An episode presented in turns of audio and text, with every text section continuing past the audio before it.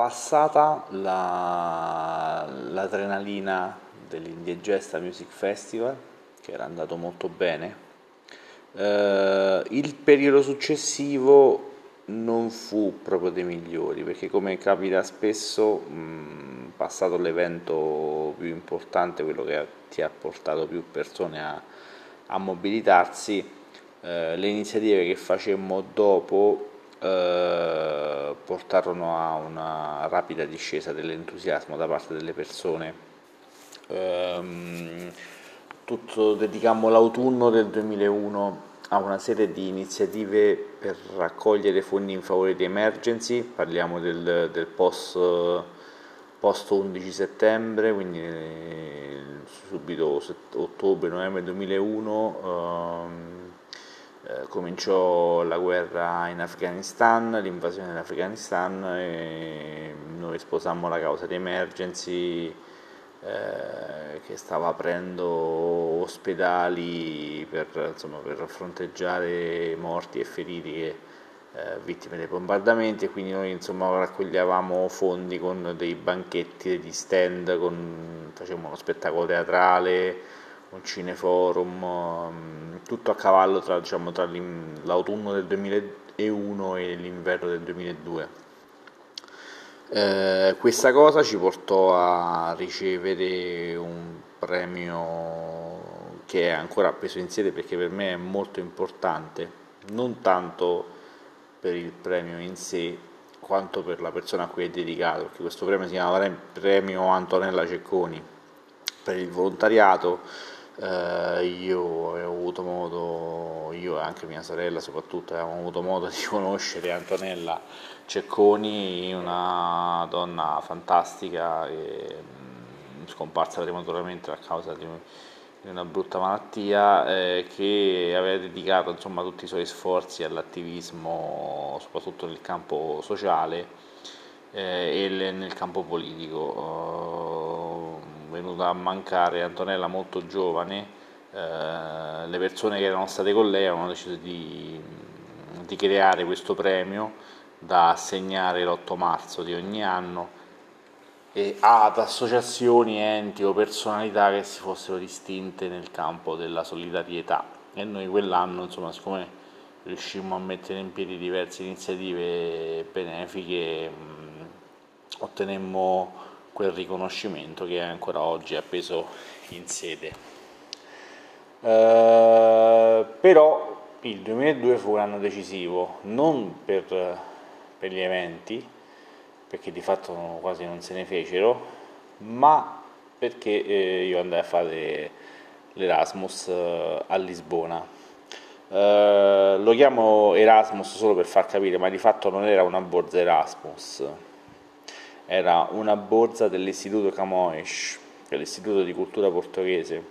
che eh, assegnava alla, alla cattedra di letteratura portoghese della Sapienza per uh, uno studente laureando che fare, avesse necessità di andare a studiare eh, a qualche progetto di ricerca lì e era il mio caso e quindi quell'anno riuscii a ottenerla io. E Lisbona chiaramente mi portò in un'altra dimensione eh, del tutto particolare, una dimensione, vabbè calcolate che io studiavo portoghese, per, per, me era come andare a, so, un bambino a Disneyland. E la vissi in maniera fantastica, cioè ancora, cioè, forse ho più amici dell'epoca di Lisbona che quasi che dell'università, anche se dell'università comunque ce ne sono diversi eh, però di, di, quel periodo conservo solo ricordi belli, anche delle cose strane, ricordo ricordi belli. E mm, una cosa mi frullava tanto per la testa all'epoca era quella di restare lì eh, a vivere, a fare qualsiasi cosa lì. Eh, però eh, chiaramente questo non era possibile, il Portogallo del 2002 non è come il Portogallo di questi anni dove ci vanno le persone, si ci, ci trasferiscono tanti italiani, eh, era ancora un po' più indietro rispetto all'Italia. E io dovevo comunque finire gli studi e non me la sentii di fare questa, questa follia, eh, però chiaramente quando tu torni da, eh, da un'esperienza di vita in un altro paese ti porti dietro tutta una serie di, di idee per la testa che ti fanno stare molto stretto il posto in cui vivi, soprattutto se il posto in cui vivi è Ceccano o comunque è un paese piccolo eh, rispetto a una città cosmopolita. E questa cosa chiaramente la soffrì tantissimo e questa sofferenza fu accelerata anche da una diatriba avuta con uh, ciò che ne restava insomma, all'epoca dell'associazione perché ci fu un fatto molto brutto su una questione di soldi eh, praticamente mentre non c'ero, insomma successe che ci fu una serie di concerti che il comune pagò, eh, e però i gruppi non ottennero questi soldi, ci fu un litigio fortissimo tra me e le persone responsabili di questo e questa cosa ci, ci allontanò e insomma ci furono dei mesi un po' po' brutti, diciamola così. Ehm, e forse se c'è stato mai un momento nella storia di questi vent'anni in cui Indiegesta ha rischiato di scomparire è sicuramente quello. Però, siccome arrivò in quel periodo, in una serie di litigi che ci furono la classica frase da oggi la tua associazione è morta, siete finiti, io vi distruggo, eh, chiaramente, invece avevo 24 anni, eh, dissi, ah, dici questo? Stai parlando con me? e mi ributtai a capofitto nella, nella cosa, nel, nel, nel discorso e, e, richiamai, cercai di ricostituire la banda, come si dice nel termine di Bruce Brothers, soltanto che la banda non c'era di fatto più perché eh, una componente dell'associazione si era nel frattempo sganciata aveva costituito una nuova associazione che si chiamava 25 aprile, in, con altre persone anche, e eh, aveva ottenuto eh, un emendamento dal bilancio regionale di 30.000 euro per un evento che poi sarebbe diventato Etnica Rock. Un'altra parte dell'associazione si era sganciata aveva costituito un'altra associazione che si chiamava eh, Sonora, eh, aveva ottenuto a sua volta un altro emendamento regionale dal bilancio regionale, prima si faceva così, c'erano questa cosa degli emendamenti al bilancio che ti davano questi soldi a pioggia, cosa che poi è finita,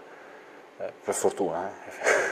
Eh. e, ehm, e si presero di fatto il Women and Blues Festival, che non si era fatto nel 2002, ma che si rifece nel 2003 eh, grazie a questo emendamento de, de, della Regione Lazio. E eh, di fatto io ero rimasto con uh, un pugno di mosche, con pochissime persone, eravamo forse rimasti 3-4 e eh, così eh, decisi di andare a fare un po' di scouting in giro, dissi vabbè ma non è che posso sparire per questo motivo. Eh, così andai a cercare quel ragazzo che era stato nel comitato di Bosco Faido con cui avevo collaborato nel 2001 con il suo stand contro, del comitato di Bosco Faido contro il Maxi progetto e eh, lo convinse a entrare dentro Indiegest e a creare una cellula verde, cioè di, di politiche ambientali dentro l'associazione. E poi incontrai altri amici, c'era Alessandro Di Burdi che all'epoca comunque scriveva anche lui per, un giornale, per la provincia, e aveva voglia insomma all'epoca di, di militare in, qualche, in, qualcosa, era molto determinato e lo fece entrare. Eh, entrò anche eh, una persona che è scomparsa da, da qualche anno, eh, Marcello Tucci, che era, era stato all'epoca all'epoca, nella seconda metà anni 90, diciamo durante il primo mandato Cerroni, era stato anche consigliere comunale, eh, aveva fatto tante cose per la città, aveva ancora voglia di fare e come ci, ci conoscevamo anche eh, a livello familiare, insomma, eh, entrò anche lui nelle, nell'associazione. Eh, se non che in questa famosa assemblea del 2003 in cui insomma eh, eravamo rimasti in pochi, invece fummo in tanti, col, tra lo stupore di, delle persone che se ne erano andate, se ne erano andate tutte senza rancore, però eh, insomma rimasero un po' stupiti dal fatto che ero riuscito a, a, ricostruire un minimo di tessuto che fosse anche più diversificato, perché allora fu quello il momento in cui decidemmo di, di creare le aree, l'area verde, l'area bianca e l'area blu, l'area verde si sarebbe occupata dell'ambiente, l'area bianca si sarebbe occupata del, della solidarietà, insomma della beneficenza e, e l'area blu della cultura, che poi di fatto sono le aree di cui ancora ci occupiamo oggi. Eh, a quell'epoca risale eh, sia il convegno sul Bosco Faito, che eh, divenne abbastanza clamoroso, cioè se ne occuparono i telegiornali, perché fu la prima volta che venne organizzato un convegno su una cosa che nonostante fosse gigantesca e prevedeva milioni di euro, cioè questo maxi progetto, non se ne parlava se non di soppiatto nei ristoranti nascosti e nei posti più nascosti. Noi lo portammo proprio alla luce del sole e fu un qualcosa di clamoroso, lo organizzammo all'auditorium di ragioneria, mi ricordo c'era un bordello di gente, ma soprattutto un sacco di giornalisti, fu, fu una cosa che ebbe un eco molto grande. E, e poi l'evento che poi ha, ha, contraddistinto molto la nostra prima fase che è l'imboscata. E voi vi chiedete perché si chiama l'imboscata? L'imboscata a parte eh, ha due riferimenti culturali importanti cioè uno è un disco di Franco Battiato molto bello che era uscito un paio di anni prima e l'altro è un libro di Beppe Fenoglio sulla resistenza che a me pure piace tantissimo. Però di fatto non si chiama l'imboscata per questi due riferimenti culturali, all'epoca facevo il figato e dicevo così, si chiama l'imboscata a causa delle date, perché questo festival si, eh, lo avevamo pianificato per il 28 e 29 giugno 2003, che era esattamente al centro tra Etnica Rock, che si faceva una settimana prima, e il Women and Blues Festival che si faceva una settimana dopo. Noi ci piazzammo al centro contro tutto e tutti, perché all'epoca l'amministrazione comunale era contraria, perché ci avevo litigato, ma proprio contraria a livello che voleva anche staccarci la corrente non ci dette nulla, dovemmo fare permessi anche per il suolo pubblico, per il palco, cioè fu una cosa allucinante. E, ed è per questo che si chiama l'imboscata, perché fu una vera e propria imboscata, perché noi praticamente eh, gliela mettemmo in mezzo mettendo chiaramente tantissimi gruppi locali e scompaginando un po' tutto perché fu qualcosa di grande, cioè ci venne un sacco di persone, suonavano tanti gruppi e si fece un sacco di rumore con quel festival, facevamo delle cose grandiose, facevamo un accordo con la Tuborg per chiamarlo anche l'imboscata Tuborg Festival, cioè una cosa grandiosa. E, ehm, eh, mi ricordo de, degli avvenimenti, cioè che nessuno ad esempio voleva darci il palco eh, perché era stato vietato di, di, darci, di, farci dei favori e così grazie a, a Daniele Segneti che all'epoca lavorava nella segreteria di, di Angelo Dovidio che era consigliere regionale. Ci, loro avevano un palco um, nelle campagne di Pastiana, ci disse andare a prendere quello, però diciamo gratis e noi riuscimmo a recuperare un mezzo di fortuna per andarlo a prendere, era alle 5 di mattina, era non era un palco vero di quelli modulabili, ma erano tubi innocenti e palanche. Noi ce lo caricammo tutto, lo portammo alla villa, di notte lo montammo, mi ricordo dei litigi assurdi perché soprattutto da Giovanni Vizzuti del padre perché si erano portati il filo e il piombo e per farlo mettere a filo e a piombo mi ricordo delle volarono bestemmie di tutti i tipi. E alla fine eh, il comune ci disse però vi serve la mh, mm, ci serviva la cosa la, non mi ricordo adesso il documento ci serviva un documento che diceva che era che era stabile, che era, si ci poteva salire sopra, adesso non, eh, doveva essere messo a norma, adesso non mi ricordo proprio il termine tecnico, e ci serviva un tecnico. E all'epoca c'era, che adesso non c'è più, Mariano Giovannone a capo del quinto settore, che non, non aveva in simpatia l'assessore con cui noi avevamo litigato e quindi disse ragazzi ve la faccio io questa, questo documento. E mi ricordo che abbiamo il documento firmato da lui eh, e poi tutta una serie di cose, di, di cose particolari con due dipendenti del comune che volevano menare a, a, questo politico che voleva andare a staccarci la corrente perché a mezzanotte meno 5 lui, lui, lui ci voleva staccare la corrente perché gli dava fastidio che c'era gente e questo impiegato, questo dipendente del comune gli voleva menare. Eh, vabbè, l'imboscata fu una cosa veramente molto avventurosa, soprattutto la prima fu qualcosa di clamoroso. E sempre quell'anno, proprio forti dell'energia che ci aveva dato sia la visibilità sul Bosco Faito che quella dell'imboscata, noi organizzammo le riprese eh, di un progetto che ci ha portato una visibilità ancora più grande, se possibile. Il 2003 è stato un anno fondamentale per noi perché Uh, il documentario Ore 10 e 40 in cui raccogliemmo le testimonianze dei sopravvissuti al bombardamento del 3 novembre del 1943